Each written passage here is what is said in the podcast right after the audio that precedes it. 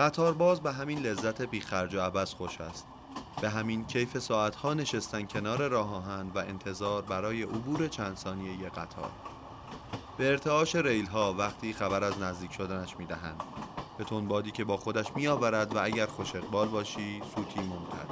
یا حتی تکان دست لوکوموتیوران کسانی هستند که عکس و فیلم می‌گیرند. کسانی هستند که مدل لوکوموتیو ها را می‌دانند و مسلط به امور فنیش هستند. اما بیشترمان این لحظات را فقط مبهوت میمانیم و پلک نمی‌زنیم و نفس حبس می‌کنیم. شاید به خاطر همین است که قطاریا به مرور در زبان انگلیسی معنی آدم بیکاره و علاف پیدا کرده است. سلام. متنی که شنیدین داستان قطارباز روایت شخصی احسان نوروزی بود که نشر چشمه اونو چاپ کرده. من پانتا غلامی. و من علی صالحی هستم. به اولین اپیزود رادیو دور دنیا خوش اومدین. قرار اینجا از هر چیزی که به سفر و ماجرجویی و تفریح یه ربطی داره با هم گپ بزنیم.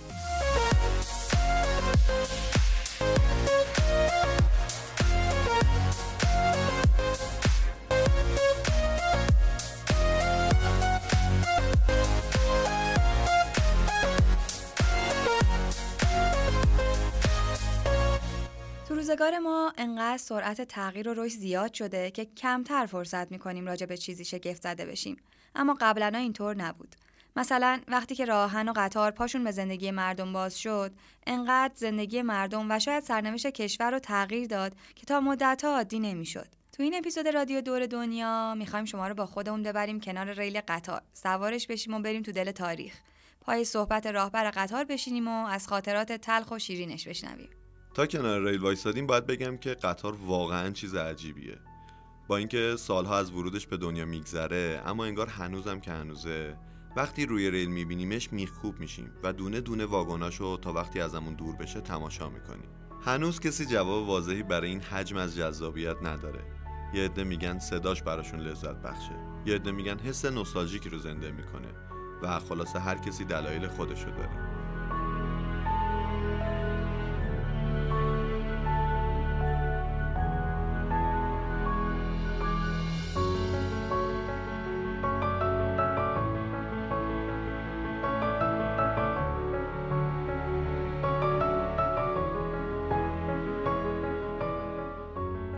لذت تماشای قطار گفت. هنوزم اطراف ریل ها پر از چشمایی که مشتاقانه رفت آمد قطارها رو دنبال می‌کنن. این آدمای شیفته ریل و قطار در زبانهای مختلف اصطلاح مخصوص خودشونو دارن. انگلیسیا بهش میگن ترین اسپاتر به معنای قطاریا یا انورک که به آدمایی گفته میشه که علاقمندی عجیبی به موضوعات خاص دارن و برای بقیه قابل درک نیستن. آمریکایی‌ها میگن ترین باف فرانسویا از پسوند پاتوس به معنای بیماری استفاده می‌کنن و به این جماعت میگن فقوی پث یا مریض آهن. در زبان اردو هم میگن ریلکی شیدایی یا همون شیدای ریل و تو فارسی هم بهش میگن قطار باز.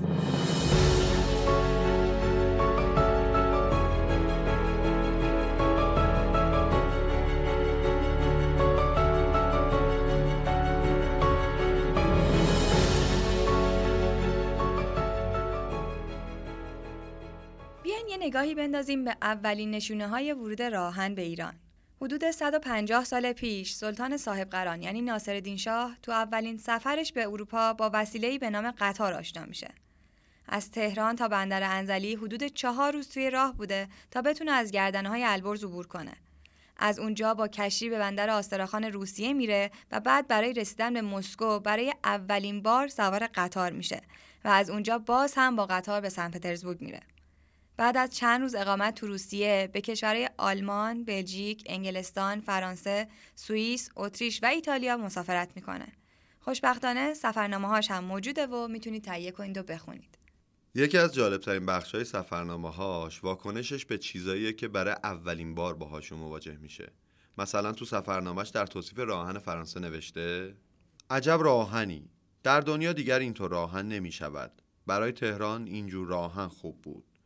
فورا با بالوا رئیس این راه حرف زدیم و چهار فرسنگ از این راه با ده واگن خوب برای خودمان و ده واگن برای مردم خریدیم که خود این رئیس آدم و کمپانی روانه تهران نماید.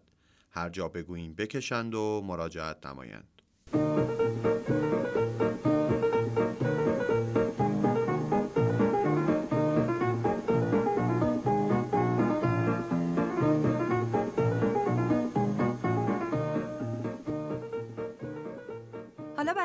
بیشتر راجع به تاریخچه راهن سراسری ایران بدونیم بریم سراغ اولین مهمون پادکستمون. یعنی آقای محسنیان که سالهاست روی موضوع راهن ایران مطالعه کردن و نکات جالبی برای گفتن دارن. من محمد محسنیان هستم 51 سالمه.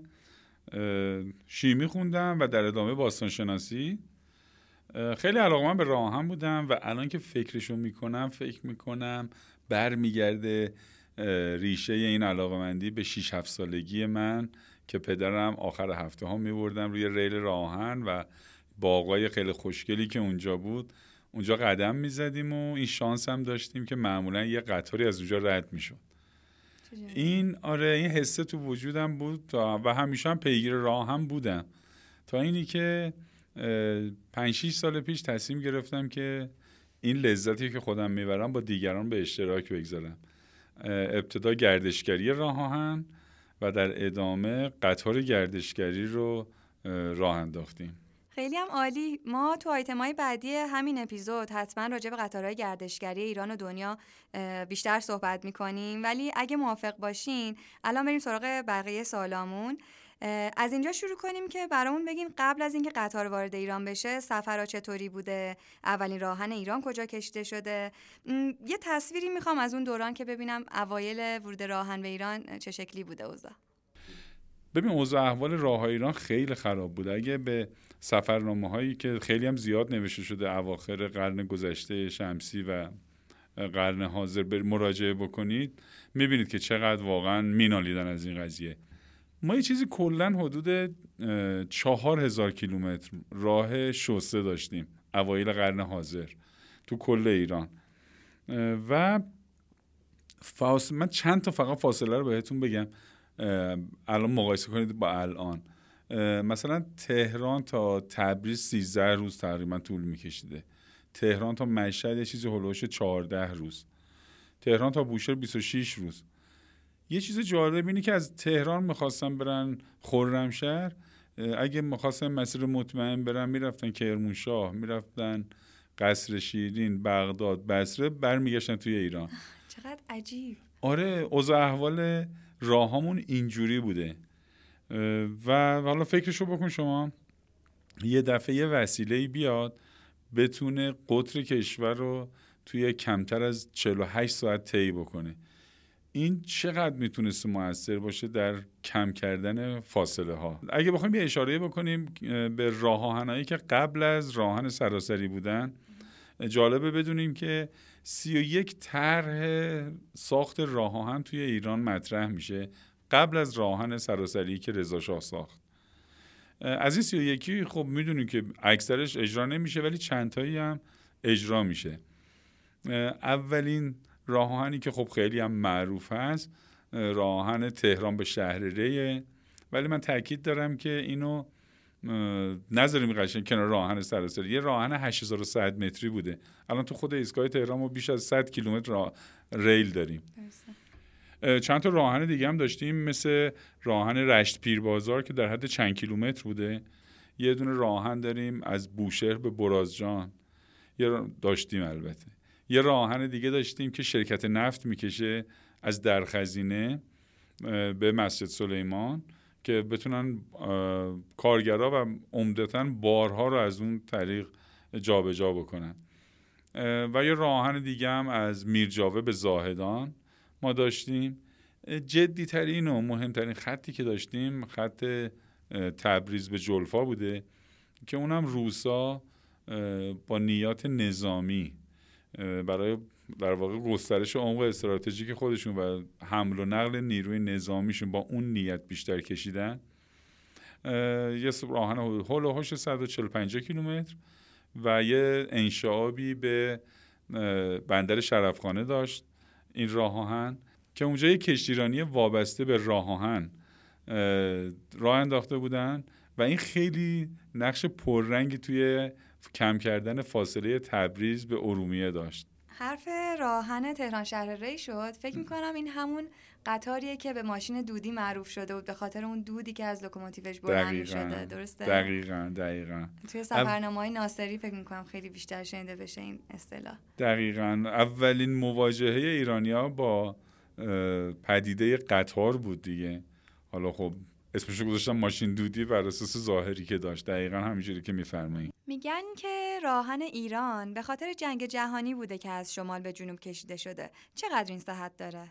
ببین برای پاسخ به این کافیه به چند تا تاریخ دقت بکنیم. به نظر من خیلی می‌تونه روشنگر باشه. راهن سراسری کی تموم شد؟ شهریور 1317 حالا اولین حرکت توی راهن سراسری کی انجام شد؟ 1304 یعنی 14 سال قبل از شروع جنگ جهانی دوم. و یه سند دیگه هم فقط بهتون ارائه بدم که می‌خوام بگم که خب خیلی جالبه که سنی و دوله یه رساله ای می نویسه 1285 هجری شمسی. که اونجا یه مسیری رو برای راهن پیشنهاد میده که تقریبا همین نقشه راهن سراسری رو داره. همین مسیر. دیگه درسته؟ برای رساله راه نجات. پس ما یه سندی داریم که 33 سال قبل از جنگ جهانی دوم همین راهن سراسری رو میشه گفت کاملا قشنگ بهش اشاره کرده. درسته.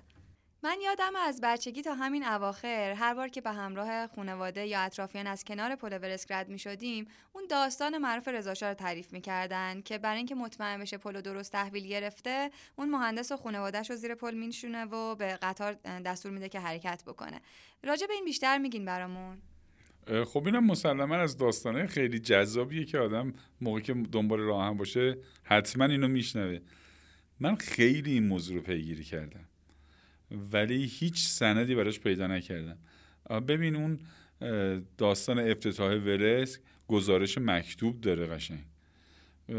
و خیلی صحبت راجع به ورس شده ولی هیچ جایی من همچین چیزی ندیدم. و تقریبا با اطمینان خیلی بالایی می‌تونم بگم که درست نیست. چند سال پیش هم یه خبری شنیدیم که این گارانتیش تموم شده و مردم هول و افتاده بودن. این چی؟ واقعا همینطور بوده؟ نه ببین قراردادهای ساخت الان موجوده هنوزم اگه بهش مراجعه بکنید می‌بینید که همچین چیزی به عنوان گارانتی توش وجود نداره. از اونجایی که این خبر دو سه سال پیش خیلی داغ شده بود راستش رو بخوای خود منم به شک انداخت. یه تماسی گرفتیم با شرکت کامساکس یا همون کووی فعلی و این سوال رو مطرح کردیم و خب سراحتا رد کردن. چقدر جالب. بازم داریم از این قصه و روایت هایی که انقدر تکرار شدن جای حقیقت تاریخی نشسته باشن؟ بله متاسفانه. یکی از معروف تریناش که در مورد ساخت تونل کندوان هم میشنویم اینی که ساخت تونل خلاصه با مشکل مواجه شده بود و رضا شکایت داشت و گفتن آقا نمیشه کارگرا کار نمی‌کنن. رضا گفت نه من می‌دونم چه کار بکنم. رفت لای شکاف سنگ ها چند تا سکه گذاشت که مثلا کارگرا به اشتیاق دست پیدا کردن به اون سکه های طلا سریعتر کار بکنن کار پیش ببرن. حالا به عنوان آخرین سوالم می‌خوام یکم از تاریخچه فاصله بگیریم و از شما که طراح قطار گردشگری بپرسم که راهن ایران رو به لحاظ گردشگری چطوری می‌بینید؟ بذار یه چیز جالب بهتون بگم. یه دوستی دارم به نام آقای یوهان سیگر که در ایتالیا هستن. و خب مرتبا به ایران سفر دارن. ایشون میگفتش که توی راهن ایران تجربه خیلی خوبی رو می‌تونی داشته باشی که توی اروپا دیگه در دسترس نیست. یعنی قطارهایی که کوپه دارن سالن رستوران دارن چیزایی که الان دیگه اروپا خیلی دیگه کم شده. علاوه بر این موضوع تنوع اقلیمی شبکه راهان ایرانه که شما توش جنگل دارید کویر دارید کوهستان دارید جلگه دارید و این خیلی جذابش می‌کنه. خیلی مورد توجه و البته بسیار زیبا.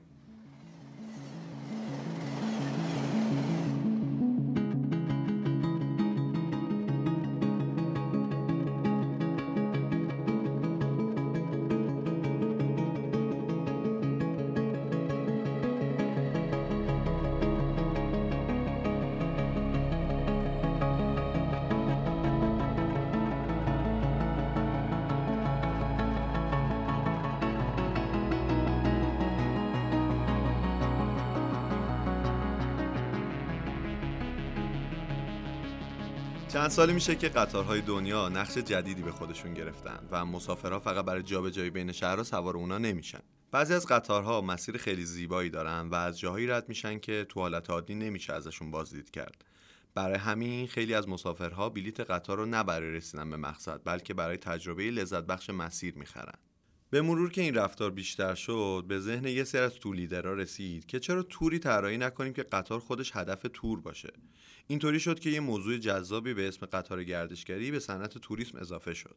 مثلا آلمان و اسکاتلند یه کار جالبی کردن. اومدن قطارهای بخار قدیمیشون رو تعمیر کردن و ازشون به عنوان قطار گردشگری استفاده می‌کنن. در این حال که تم نوستالژیکشون خودش یه جاذبه است از مسیرهای باریک کوهستانی و جنگلایی رد میشن که نفس آدم رو بند میاره. البته قطار گردشگری فقط مخصوص این دوتا کشور نیست و خیلی از کشور روش کار کردن. تو ایران هم سه چهار تا مسیر گردشگری داریم که معروف ترینش تهران سوادکوهه من خودم تورش رو رفتم و خیلی برام جالب بود. اینجوری بود که قطار از تهران صبح زود راه افتاد بعد همینطور که داشتیم از کنار مناظر مختلف رد می شدیم لیدر برامون راجع به بافتای طبیعی، کوها و ساختمونهای متروکه و کارخونه‌هایی که از پشت شیشه می‌دیدیم توضیح می‌داد. یه سری ایستگاه ها پیاده می شدیم و نیم ساعتی اطراف رو می گشتیم. از محلی ها خوراکی می خریدیم و پذیرایی می شدیم. یه جاهایی از قطارهای بازنشسته و خاک خورده بازدید کردیم. بعضی جاها روی پلهای مهمی که قطار ازشون رد می‌شد وایسادیم و داستانشون رو شنیدیم. من حدودا یه ماه پیش بود که رفته بودم این تور یه اتفاق جالبی افتاد. هرچی به سمت شمال می رفتیم آب و هوا هم تغییر می کرد اولش که نزدیک تهران بودیم تابستون بود. بعد رفته رفته مه گرفته و خنک شد و ایستگاه آخر دیگه بارون گرفت.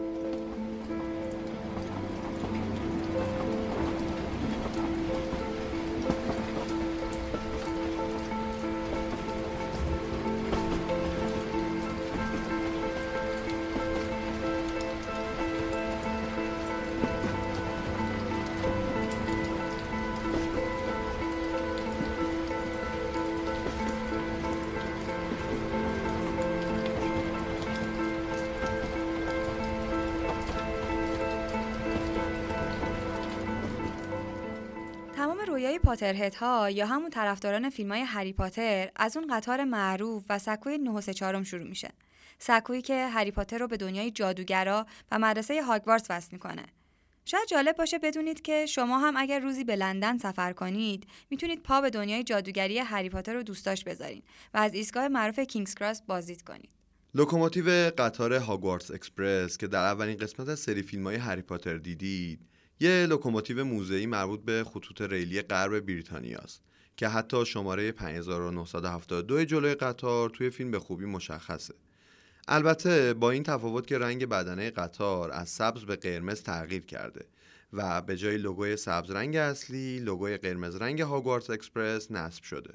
قطارهای گردشگری زیادی از انگلستان و اسکاتلند برای تور اختصاصی هری پاتر طراحی شدن که نه تنها می‌تونید سوار اون قطار معروف بشید بلکه از بعضی از لوکیشن های معروف فیلم هم می‌تونید بازدید کنید.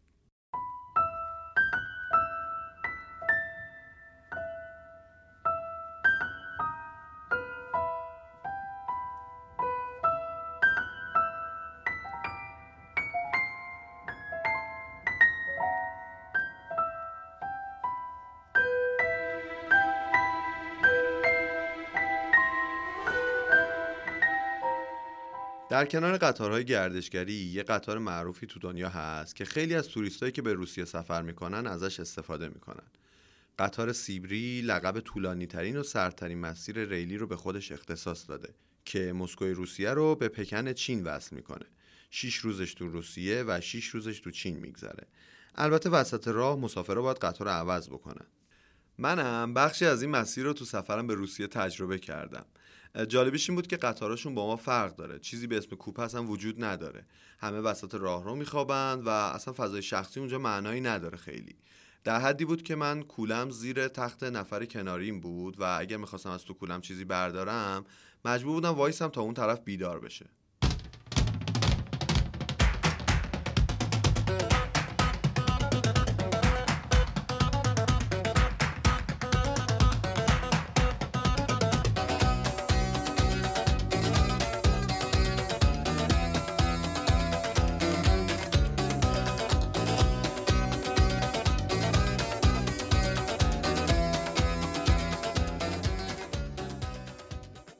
سگها بعد از هزاران سال زندگی در کنار آدمها یاد گرفتن که چطور احساسات و رفتار انسانها را بررسی کنن و بهشون واکنش نشون بدن. حتی به خاطر همین همزیستی طولانی یاد گرفتن از روستا تا شهر و زندگی های آپارتمانی خودشون رو تطبیق بدن. حالا چی شد که ما از قطار رسیدیم به سگا؟ الان میگم براتون. اتفاق جالبی که سالهاست تو متروی مسکو داره میفته اینه که یه سری سگای ولگرد یاد گرفتن از نقاط دورافتاده شهر خودشون رو به ایستگاه قطار برسونن و سوار مترو بشن. بعد تو ایستگاه مرکز شهر که پر از جمعیت پیاده بشن و برن دنبال غذا. و در آخر بعد از یه روز کاری طولانی دوباره سوار مترو بشن و برگردن سر خونه زندگیشون. هنوز دارن رفتار این سگا رو بررسی می‌کنن. میگن سگا از طریق بویایی، شناسایی چهره و رفتار مسافرین و حتی شاید از طریق تون صدای کسی که اسم ایستگاه رو اعلام می‌کنه می‌تونن متوجه بشن کجا پیاده بشن. چون می‌دونیم سگا قابلیت یادگیری کلمات رو دارن اما راجع به این مورد خاص هنوز نمیشه مطمئن نظر داد و این فقط یک نظریه است. اما حدس می‌زنن احتمالا بیشترین روشی که استفاده می‌کنن اینه که می‌دونن کیا مهربونن و کیا پرخاشگر. باید به کدوم مسافر اعتماد کنن و دنبال اونا تو جمعیت بگردن. فقط کافیه تو اینترنت سرچ کنید Street Dogs in Moscow تا عکسای بامزه این سگا رو ببینید که چطوری روی صندلی‌ها یا کف واگنا خیلی شیک در حال استراحت هستن تا برسن به ایستگاه مورد نظر. ببینید چقدر مردم اون شهر با سگا به خوبی رفتار می‌کنن که با این کوچولوهای دوست داشتنی به این همزیستی مسالمت آمیز رسیدن.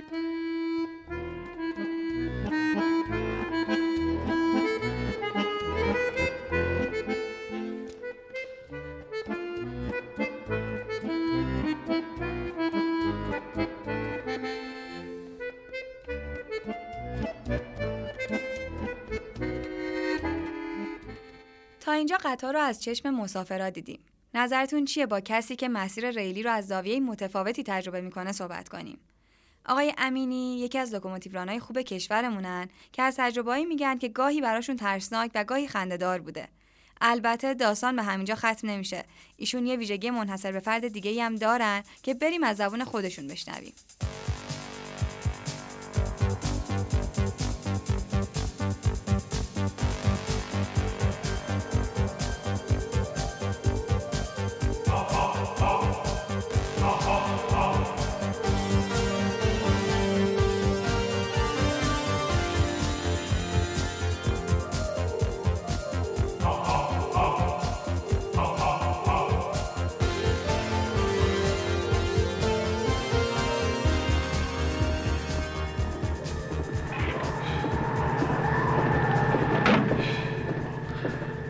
سال زحمت. عمر کمی نیست پسر جان وقتی اومدم رو خط جوانتر از تو بودم. ولی خب هوش پشت کار تو رو نداشتم. آقای امینی من شنیدم که شما جزو معدود افرادی هستید که هم لوکوموتیورانید و هم خلبان. چطور ممکنه؟ هر کی اراده کنه به هر خواسته که دوست داره برسه. خب من از بچگی هم دوست داشتم خلبانی رو تجربه کنم. رو همین حساب سال 85 وارد صنعت هوانوردی هم شدم و این خلبانی رو از نزدیک لمس کردم. برام خیلی لذت بخش بود. بعد تو خیلی از مواردم دیدم با شغل لوکوموتیورانی یه قرابتایی هم داره. یعنی شما اول لوکوموتیوران بودین بعد خلبان شدین درسته؟ از کردم 20 سال سابقه لوکوموتیورانی دارم. از سال 85 یعنی از سال 78 وارد کالج لوکوموتیورانی شدم. راهن شدم برای دوره گذراندن دوره لوکوموتیورانی خلبانی رو از سال 85 شروع کردم. تو این همه سالی که لوکوموتیوران بودین قطعا لحظات پرچالش زیادی رو پشت سر گذاشتین. اگه بخواین یکیشون رو برامون تعریف کنین اون چیه؟ یه مرتبه اوایل خدمت هم شاید یک سال یا یک سال و نیم سابقه کار داشتم. در سمت کمک لوکوموتیوران ما قطار باری می‌خواستیم اعزام بشیم. یه قطار باری خیلی سنگینی رو از ایستگاه ری با دو تا لوکوموتیو GM و حول و حوش 45 50 تا هم واگن مخزن باردار که بار مازوت داشت. به سمت شمال می‌خواست بره نیروگاه نکا. نه حول و حوش ور محدوده ورامین بود. یه چند تا بچه اومدن از رو خط رد بشن.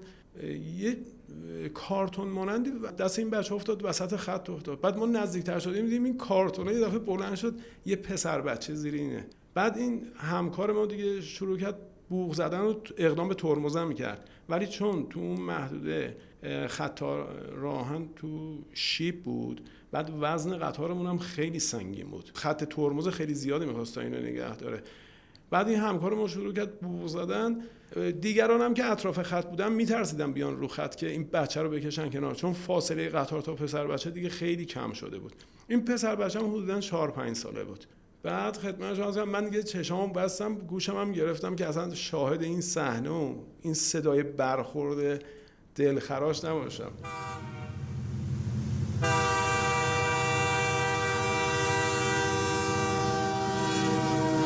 قطار از اون محدوده رد شد و دیگه همکارمون نگه داشت. من اصلا دیگه متوجه این قضیه نبودم داره چه اتفاقی میفته. فقط چشمو باز کردم دیدم قطار وایساده. همکار لوکوموتیو ران ما هم آقای سید جوادی بود. که تو لوکوموتیو نیست. بعد از تو آینه نگاه کردم دیدم انتهای قطار یه جمعیت خیلی زیادی روی خط جمع شده. اونجا دیگه ترسم گفتم دیگه برخورد صورت گرفته دیگه. بعد من پیاده شدم رفتم انتهای قطار طول قطارم زیاد بود. نزدیک 600 متر طول قطار بود. رفتم انتهای قطار دیدم مردم جمع شدن. این پسر بچه به طرز معجزه‌آسای زیر قطار زنده مونده. حالا چطوری؟ قطار که نزدیک شده بود این همکارمون که بوق ممتد می‌زنه بچه از ترس شوکه میشه میفته رو خط. موتور رو ریل نمیفته بین دوتا ریل میفته قطار با دوبل لوکوموتیو و اون نزدیک 45 تا 50 تا مخزن از روی این بچه رد میشه.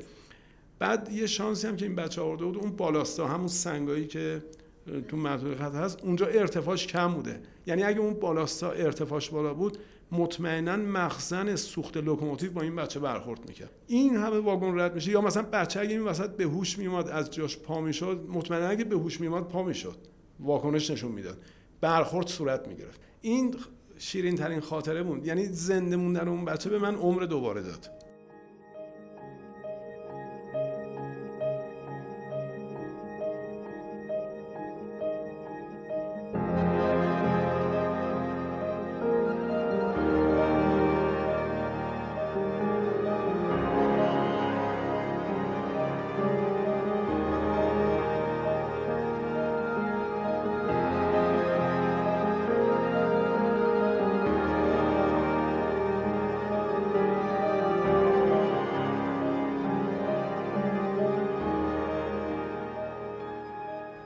برای اینکه حالا هوامون یکم عوض بشه برامون از خنده دارترین اتفاقی که طی این همه سال تو قطار براتون افتاده بگین. ما یه مرتبه از مشهد داشتیم با قطار می اومدیم قطار مسافری. بعد الان که خط مشهد خوب شده دو خطه سرعت بالا 150 160 140 کیلومتر الان سرعت قطاره. تو محدوده هلوش شهرستان نقاب. اونجا سرعت قطار که یه خط هم بود 90 کیلومتر در ساعت بود. و از مشهد داشتیم می اومدیم بعد سالن اول ظاهرا یه خانواده ای بودن که یه خانم پیری هم همراه اینا بوده. ایشون می‌خواست از سرویس بهداشتی قطار استفاده کنه. به خاطر تکونای خیلی زیادی که داشته با مهماندار و رئیس قطار دعوا گرفته بود که این قطار باید یه جا توقف کنه. که این تکون می‌خوره من نمی‌تونم از این سرویس استفاده کنم. این قطار باید وایسه. حالا توی همین اسنا ما هم که از چیزی خبر نداشتیم. ما جلو بودیم داشتیم راهبری قطار رو به عهده داشتیم. بعد خدمت شما از هم یه نفر یه مسافری از واگنای انتهای قطار. یه بچه خواسته بره تخت بالا. این پاشو گذاشته بود دقیقا رو دستگیری شیر خطر که ترمز اضطراری باشه. قطار ترمز میشه وامیسته قطار که وامیسته اینم میگم اون منطقه نقاب که ما می‌رفتیم الان هم هست.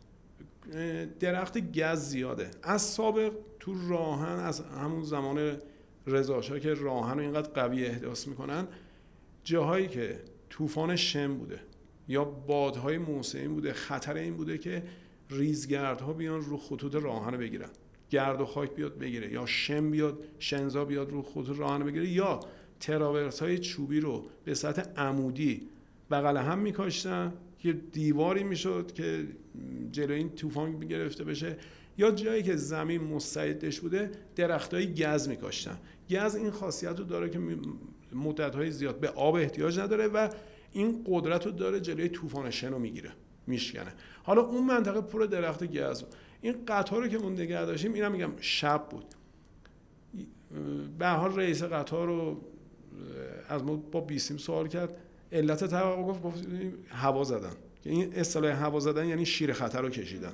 ترمز اضطراری رو کشیدن. چون این تو لوکوموتیو نشون میده. هم قطار ترمز میشه هم چراغ مخصوصی از جلوی ما که ما می‌فهمیم این اتفاق افتاده. بعد رئیس قطار به اتفاق پرسنل پیاده میشن ببینن این هوا زدن قطار از کدوم واگن بوده. بعد یه مرتبه همین خانم پیر از همون سالن اول از قطار سریع عین این تکاورا میپره پایین به سمت این درختای گز میره. بعد حالا عیب قطار یعنی برتر بازم از سرویس خود قطار استفاده نکرد. میره تو بیابون. که وایسادی. آره میره تو بیابون. حالا مثل که اصلا نظافتش هم براش با میل نبوده. نمیپسه میره تو بیابون. حالا قطار مشکلش برطرف شده هواگیری کردیم. ترمز آزاده می‌خوایم حرکت کنیم. بعد کنترل هم و ایستگاه های طرفین هم با بیسیم هی از ما استعلام می‌کنن. چرا حرکت نمی‌کنید جلوی بقیه قطارها گرفته شده. ترافیک داره میرن. حتی کار به جایی کشید اون موقع قطار پلیس داشت. ما گفتیم خب خانوادهش همینجا از قطار پیاده شن به اتفاق پلیس. تو محل باشن تا ببینه این بنده خدا کجا رفته. بیشتر از این دیگه نمیشه قطار رو اینجا نگه داشت. خلاصه بعد از نیم ساعت دیدیم این خانواده‌اش هم صدا می‌زدن هاش خانم حالا اسمش هم نمی‌دونم چی بود. نرگس خاتون کجایی ای داد بیداد. بعد از نیم ساعت دیدیم این نرگس خاتون اومد پای لوکوموتیو از همکار با تشکر کرد گفت دست درد نکنید نه من کارمو کردم. برید دیگه. این فکر توقف قطار احترام این بوده که این بره بیابون کارشو انجام بده بیاد. به عنوان مسافر خودتون قطار رو بیشتر ترجیح میدین یا هواپیما؟ من اگه قرار باشه از خود مسافرت لذت ببرم خب قطار رو انتخاب می‌کنم. طول به خاطر اینکه قطار جنبه خانوادگیش خیلی قشنگتره. اگه نه قرار باشه از مقصد شما لذت ببرید به سریعتر برسید. خب هواپیما رو من انتخاب می‌کنم. خیلی راحت به قول مسافرت لوکس هم محسوب میشه. ولی طول مسیر رو شما بخوای لذت ببری از مناظرش استفاده کنی. من مثلا اروپا من مسافرت کردم. تو خود اروپا میگن کسی بخواد اروپا رو مثلا کشورهای دیگر رو با هواپیما بره سرش کلا رفته.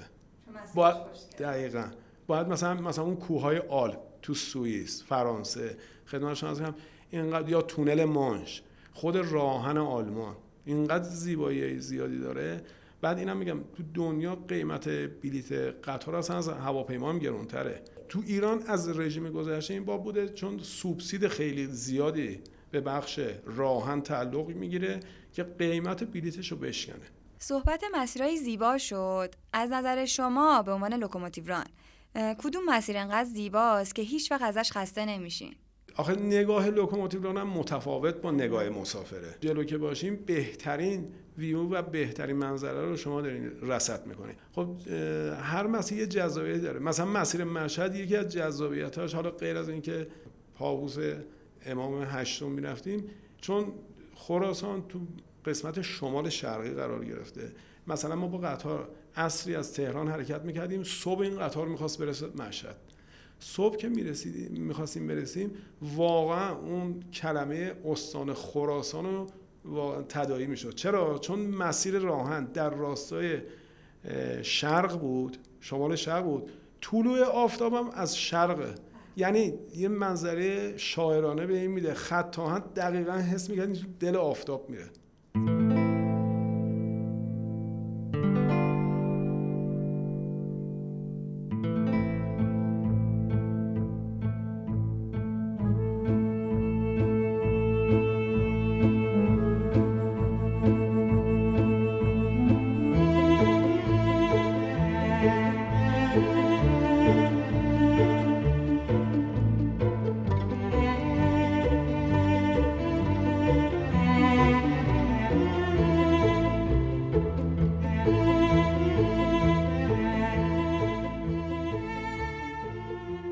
قطارهای دنیا روز به روز در حال پیشرفت هستند تا آسایش بیشتری رو برای مسافرینشون فراهم کنند.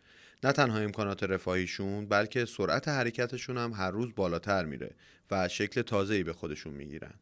شاید جالب باشه بدونید که کشور چین رکورددار پرسرعتترین شبکه ریلی دنیاست و از سال 2003 در شهر شانگهای از قطارهای استفاده می‌کنه که با نیروی مغناطیسی کار می‌کنن. این قطارها رو هوا معلقن و هیچ تماسی با ریل ندارن و میانگین سرعتشون 431 کیلومتر بر ساعته. اسم این تکنولوژی مگلوه. قطارهای مگلو در مقایسه با قطارهای معمولی خیلی سریعتر حرکت می‌کنن و چون با ریل تماسی ندارن سر و صدا و تکونهاشون خیلی کمه. انرژی مصرفیشون هم یک چهارم هواپیما و نصف اتوبوسه و از این جهت خیلی اکوفرندلی یا همون محیط زیستی هن. اما چینی رو که می‌شناسین به کم قانع نمیشن. تو سال 2019 باز هم رکورد خودشون رو شکستن و از یه قطار پرسرعت تر رونمایی کردن که می‌تونه با سرعتی بیشتر از 600 کیلومتر در ساعت حرکت کنه. البته فعلا به مرحله استفاده عمومی نرسیده و ظاهرا هنوزم با چالش های مواجهه.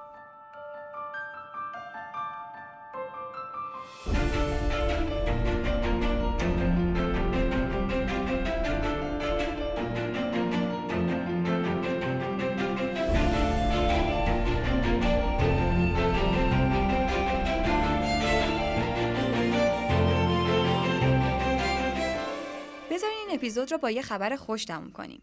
ایران مدتیه که پرونده ثبت جهانی راهن سراسری رو به یونسکو ارائه داده تا به عنوان میراث صنعتی برای نسل‌های آینده حفظ بشه. امیدواریم به زودی زود بیایم ما همینجا اعلام کنیم که در کنار خیلی از آثار معماری تاریخیمون مثل میدون نقش جهان، تخت جمشید یا بافت خشتی یزد، راهن سراسری ایران هم قرار تو دنیا شناخته بشه و توریستای زیادی رو به خودش جذب کنه. مرسی که همراهمون بودین. صدای ما رو از قلب شرکت سفرهای علی بابا یعنی ساختمان روز اول شنیدید. رادیو دور دنیا رو می‌تونید تو Castbox، Apple Podcast، شنوتو و همه اپلیکیشن های پادگیر بشنوید. یادتون نره که برامون کامنت بذارید. شما چرا قطار رو دوست دارید؟ مراقب خودتون باشید. خدافظ